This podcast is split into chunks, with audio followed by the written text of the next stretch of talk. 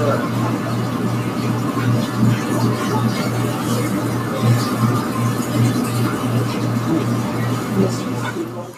December 22, 1978, in Moscow, Russia, the notorious serial killer Andrei Chikatilo killed his first victim at the age of 42, nine year old Lana Sakhanova. In Russia at the time, little girls weren't allowed to have bubble gum. So when the, so when the nine year old little girl was walking home from the ice skating rink, Chikatilo approached her and he said, Would you like a piece of bubble gum?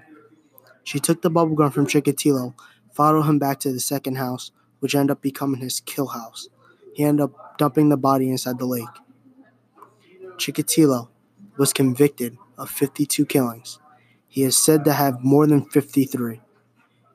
He was ended up he ended up getting convicted of the 52 that they found and the 9-year-old little girl after they found that the that they convicted the wrong man for the killing.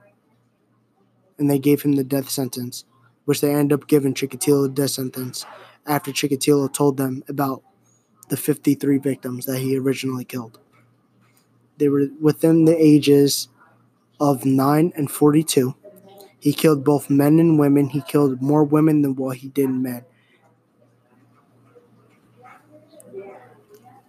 Now, when Chikatilo was a lot younger, going through his early life, and even with his wife, he was never able to have sexual relations with women.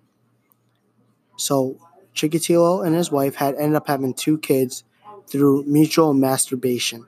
So with that, in killing, Chikatilo found that he was able to get a sexual release because at the ad, at the age of 15, Chikatilo was just wrestling with a 12 year old girl and he ended up ejaculating. This ends up becoming Chikatilo's victimology and the basis of reasoning on why he started killing all his victims.